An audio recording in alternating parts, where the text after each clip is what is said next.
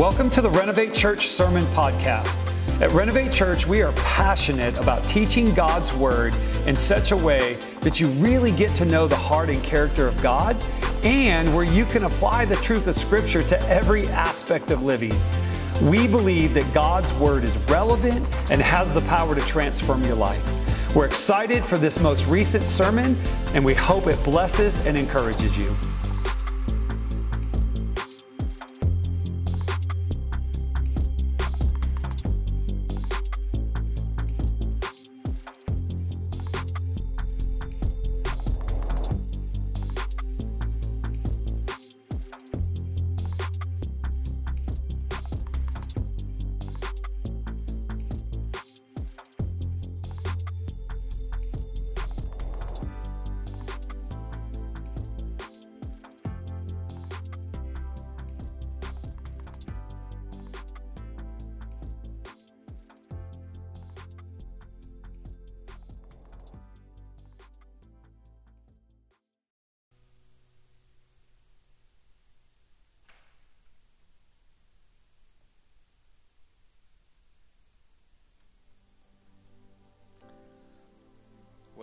Welcome everybody.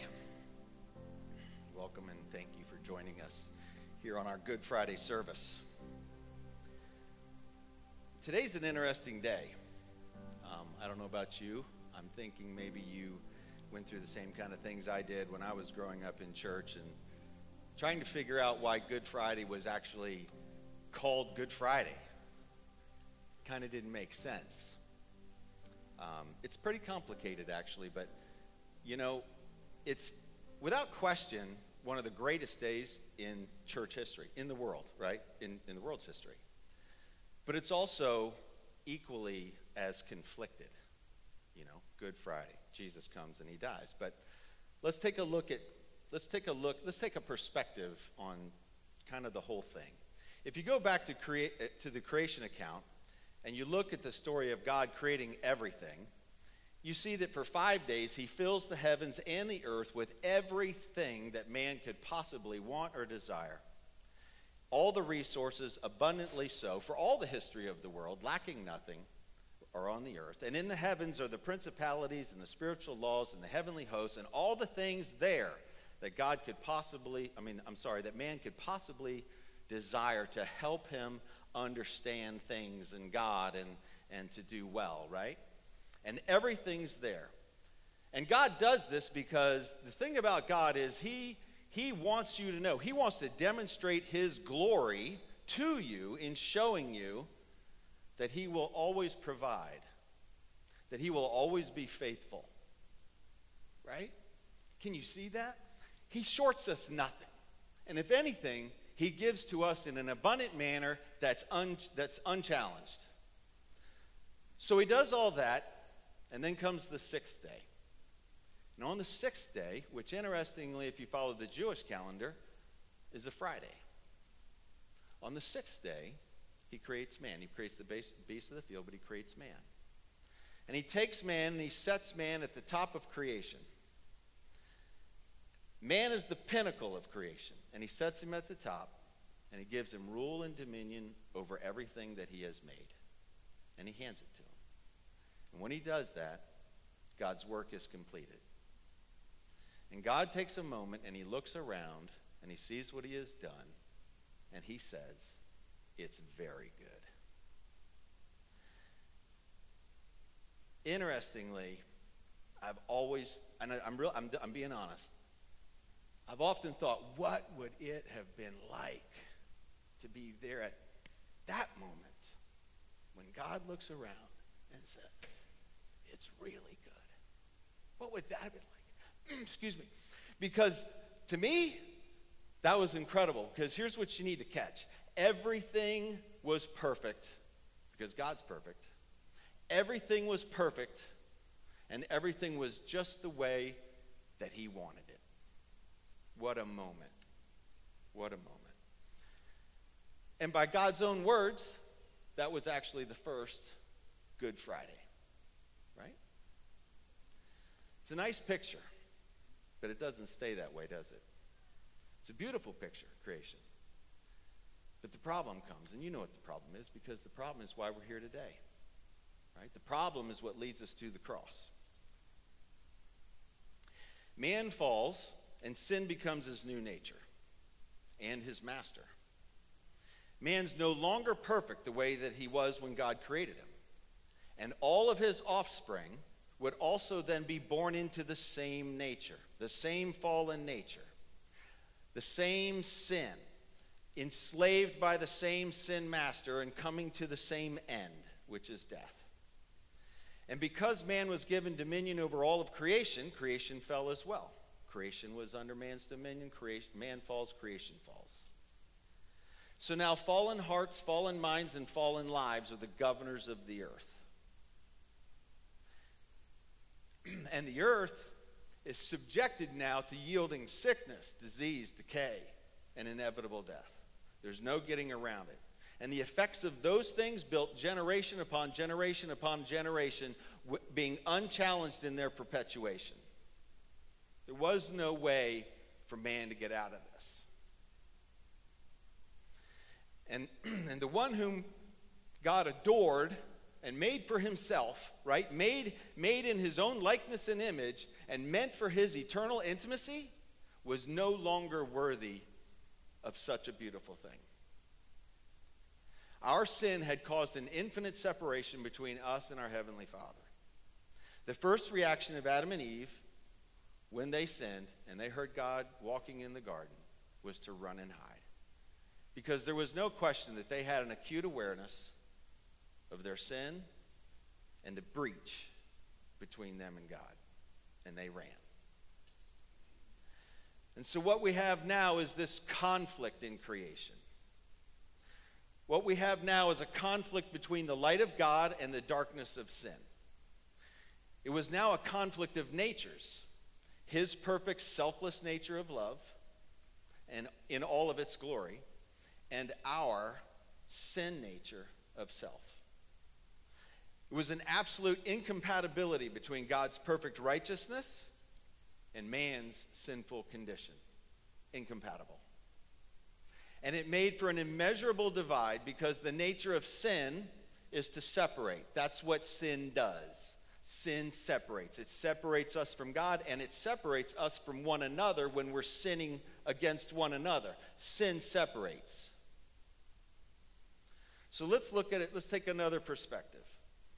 That perfect righteousness, which is who God is, God is perfectly righteous, and unrighteousness are two completely separate things. Right? Can a perfect God have an eternal, intimate relationship, which is what He created us for, with His creation if they are fallen and imperfect now? Right? I guess if you wanted to lower God and see Him as we are, you would say, I'm not sure I see the problem. Because you see, we, we, that's the world we live in every day. We're all sinners. We deal with it. We deal with the brokenness. We deal with what it brings. And we try and love each other the best that we can. But that's not the way it is with God. He's not like us, and you can't lower him. His righteousness is perfect. And the intimacy with him requires something different, right? Because, because with God, him not being like us, intimacy with him requires a likeness of nature. And sin and righteousness have no likeness of nature. Can't be done. Paul writes about it in 2 Corinthians 6:14. For what do righteousness and wickedness have in common? Or what fellowship can light have with darkness? So now we ask if we are the fallen ones and we are imperfect, can we do anything in and of ourselves to restore ourselves back to this place that God had made us for and in? To this place, this perfected place where we are worthy of intimacy with Him again. Is there anything that we can do? And I'm going to say no, because the only thing that imperfection has to offer, the only thing that imperfection can produce, really, is more imperfection. when we when we think that we can actually contribute to this effort to this to this restoring effort we're deceived because our works are just poison to the pot. Essentially that's what it is. We're poison to the pot. And so from that standpoint we were doomed in the 70s I used to go out to visit my granddad in a small Nevada town in the middle of the desert. It was 40 miles from the 40 miles from the nearest desert town, right? That town was.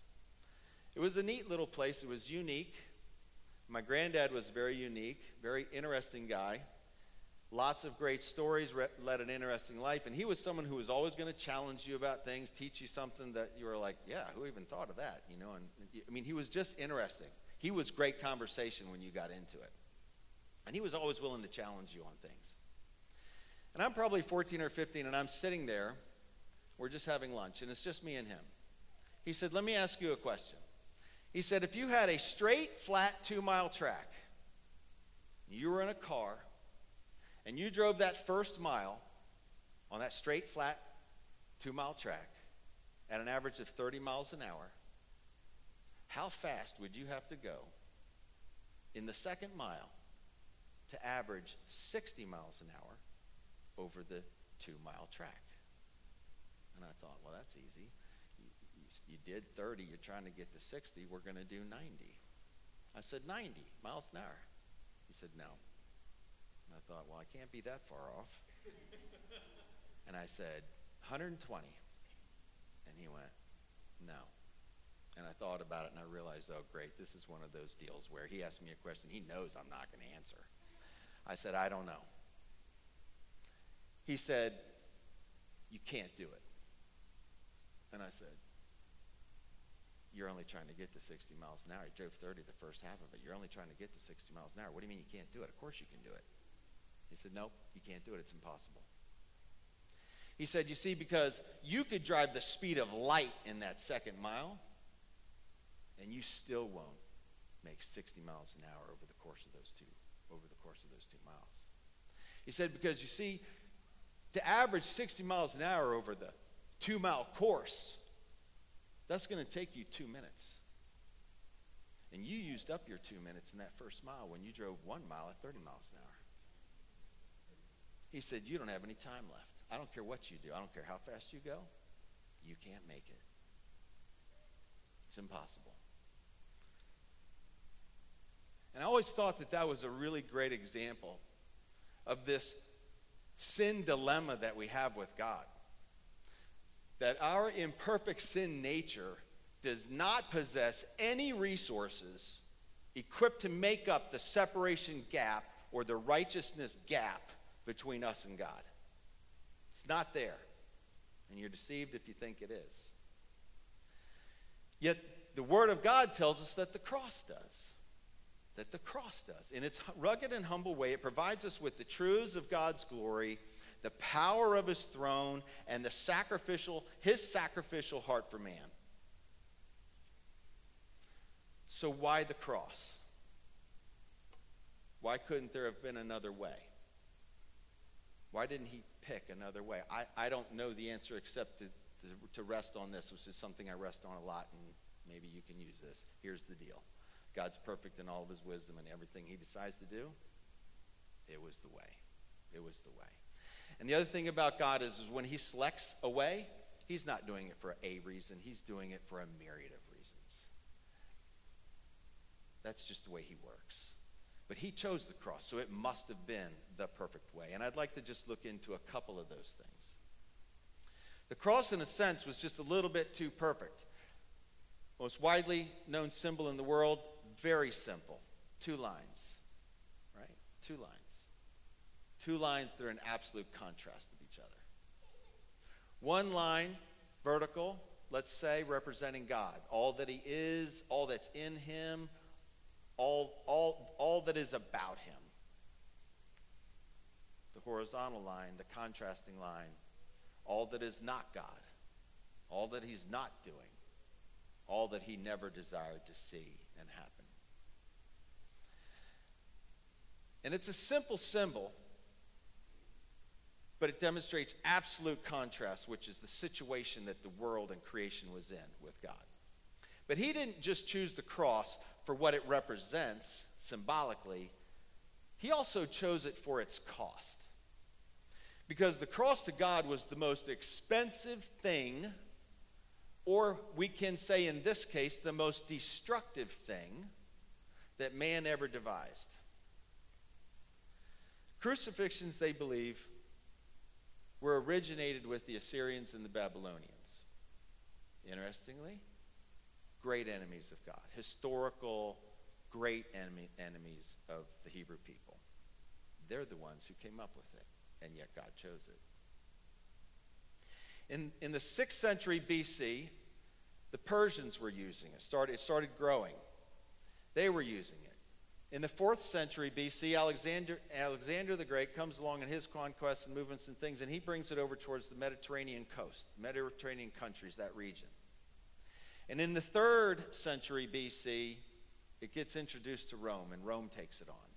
Now it's going all over the modern known world because Rome has it and Rome's liking it. And so for 300 years, Rome was doing that before Jesus came. And crucifixions didn't, weren't stopped until Constantine, Constantine stopped them in the 4th century AD.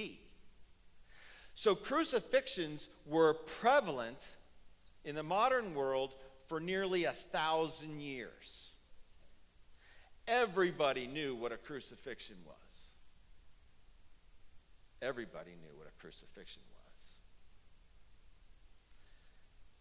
And Rome had mastered it, right?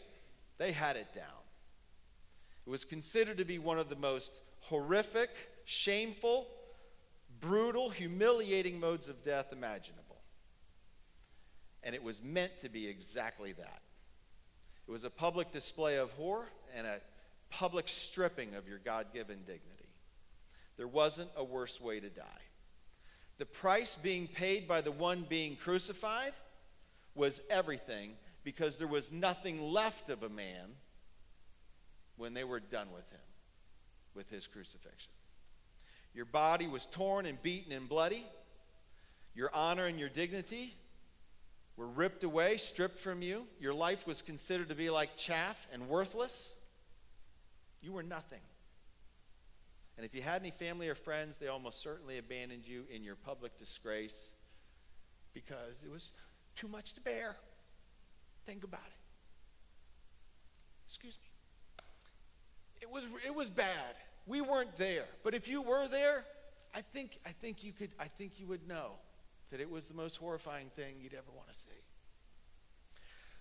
see. the cross was that expensive because not only did you die this horrific death, but it destroyed your soul. It degraded you as a, as a person. It degraded your worth that God had given you. You were left with nothing. And the Roman Empire knew that. They were all about that. That was their, that was their threat. Oh, yeah? See that? You want to be there? They knew what they were doing, and here's the deal God chose the cross anyway for himself. So they would scourge you, they would beat you. You would go to the cross, hang on the cross, you're beaten. You're dying. And all you want to do is try and survive and live a moment longer. But what you find is, is that you're suffocating, you're asphyxiating because you're so weak and you're so beat and your body is just screaming in shock. And hanging doesn't allow you to breathe. And so you would push yourself up for every little gasp of breath you could. That's what it was. Well if you didn't die fast enough and the guards wanted to be merciful because here's the other thing about the soldiers they couldn't leave until you were dead soldiers weren't leaving until you were dead they were going to be in big trouble if they left before you were dead So they didn't leave. So if they wanted to leave, if they got tired of mocking you and doing the things that they wanted to do, and they wanted to leave, then they would assist you in dying. They'd break your legs, or they would hit you with a spear, or beat you. Or if they really wanted to just, you know, add to the whole thing, they would put a little fire around the base of the cross and just let the smoke go up and just choke you out. But what, but what, but what wicked men intended for horror, and in the case of Jesus, the defense of their own darkness, God used for the destruction of every dark fort- fortress, he used it for the destruction of every dark fortress and to powerfully redeem all. That's what he used it for. Because at the intersection of the cross, where all that conflict I mentioned a few minutes ago, that's where all that conflict collides, is right at the intersection of that cross. That's where all that conflict collides with God's heart and his covenant with man. It's where God's light collides with darkness. It's where God's covenant of salvation collides with Satan's plan of destruction and man's absolute inability and helplessness to aid himself. And it's the intersection where God's heart and his compassion for man comes to deliver us from everything that our sin deservedly brought upon us. The intersection of the cross is the single most important meeting place between God and man in all of history. But there's one more specific thing that I want to make sure that we don't miss. Because there was something else that had to collide at the cross. And it was at the intersection of accountability between God and man. In today's world, this relative world that we live in, it's a popular thing to hear people say things like, I can't believe that a loving God could send people to hell. Well, the word send, I have a problem with the word send because I don't think it's appropriate. But let's just, let's just put that to the side and let's concentrate on the fact, if you can, to agree that God is loving, that He is love, and that He is righteous. And if you can, if you can accept God as love and righteous, then I have a question for you. Doesn't love and righteousness require justice? What would the world look like if we didn't have justice? Would you be able to say that love and righteousness can exist in the absence of justice. Just look around at all the problems in the world and, so, in, our, and in our country, and so many of them are based and sourced at some form of injustice. If perfect love defines you, as it does God, because God is love and He is perfect love, can He turn a blind eye to this? Can He turn a blind eye to injustices? And I'm talking large or small. I'm talking to him and to each other. I'm talking about all forms of injustice. Because you see, if he is really love and the fullness of love and the right and the fullness of righteousness, he's got to be the fullness of justice. And where do you draw that line? Where do you draw that line between each other? Well, it wasn't that bad, or whatever. I'm just saying this, this is love is a difficult and complicated thing. Love is a heavy thing, and it's not for the light of heart. When you really get down to it, it's sacrificial, it's costly, and it hurts. It's not the fluffy little thing that people like to make it out to be. And love and righteousness do demand justice. But interestingly, they also demand something else in order to be complete. Love requires mercy. Love without mercy is not a complete love either. It must be included. But love and mercy, I'm sorry, justice and mercy, these are two different things. Justice and mercy are two different things. They're at odds at each other. But because God is love and he is righteous, he must therefore exercise absolute justice as well as absolute mercy. And he can't compromise either one because that's a compromise of his nature. And this is the conflict that only God on the cross could reconcile. 2 Corinthians 5:21 For our sake he made him to be sin who knew no sin so that in him we might become the righteousness of God. God's life through his Son was given over for ours. The Creator paying the price in full for the sins of the created. the Creator's innocent blood shed on behalf of the guilty. And it was in that priceless sacrifice that our sin debt is paid and the justice of God is fully satisfied. It's only by that priceless sacrifice that the justice for all of mankind over all of time, no matter the degree, could be satisfied. And that's where we receive our forgiveness. And in being forgiven, we can then enjoy his loving mercy that's bestowed upon us, that comes through to us by the reach of his grace. By grace, you have been saved through faith, Ephesians tells us. And this is not your own doing, it is a gift of God, not a result of works, so that no one may boast. Where man was powerless, God was not. When you look around the world at all the religions and all the belief systems that are out there, what else gives you the clarity, the completion, and the freedom that Christ on the cross gives you. Where else do you find such a depth to the answers that we seek? That God took upon himself the burden of this reconcilia- reconciliation and that he did not lay it upon your shoulders, except that you should believe it, what he's done, and receive it what he has done and put your trusting faith in him for it. That as your creator, he's not only the giver of life, but he's the, he's the gracious sustainer of life. And he is the redeemer in life. And the scorn of the cross, which the world knew, the world knew what the cross was, what that symbol meant. And let me tell you, nobody wanted to identify with the cross.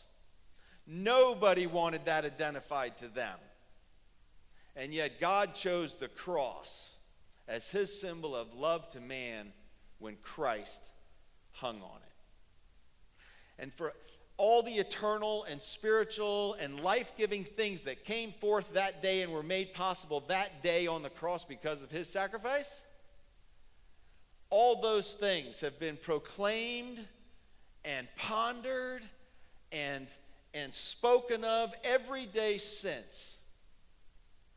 And that is never going to stop because in all of eternity, there is no greater news than the good news of Christ.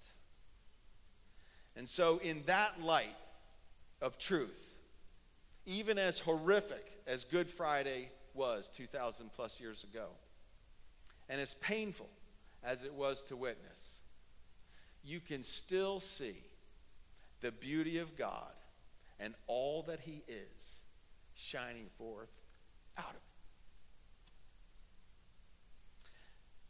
And today is called Good Friday because we see God's love and redemptive work in Christ bringing back into sight to those who believe what God had originally intended and set forth on that first Good Friday. When everything was perfect and just the way He wanted it.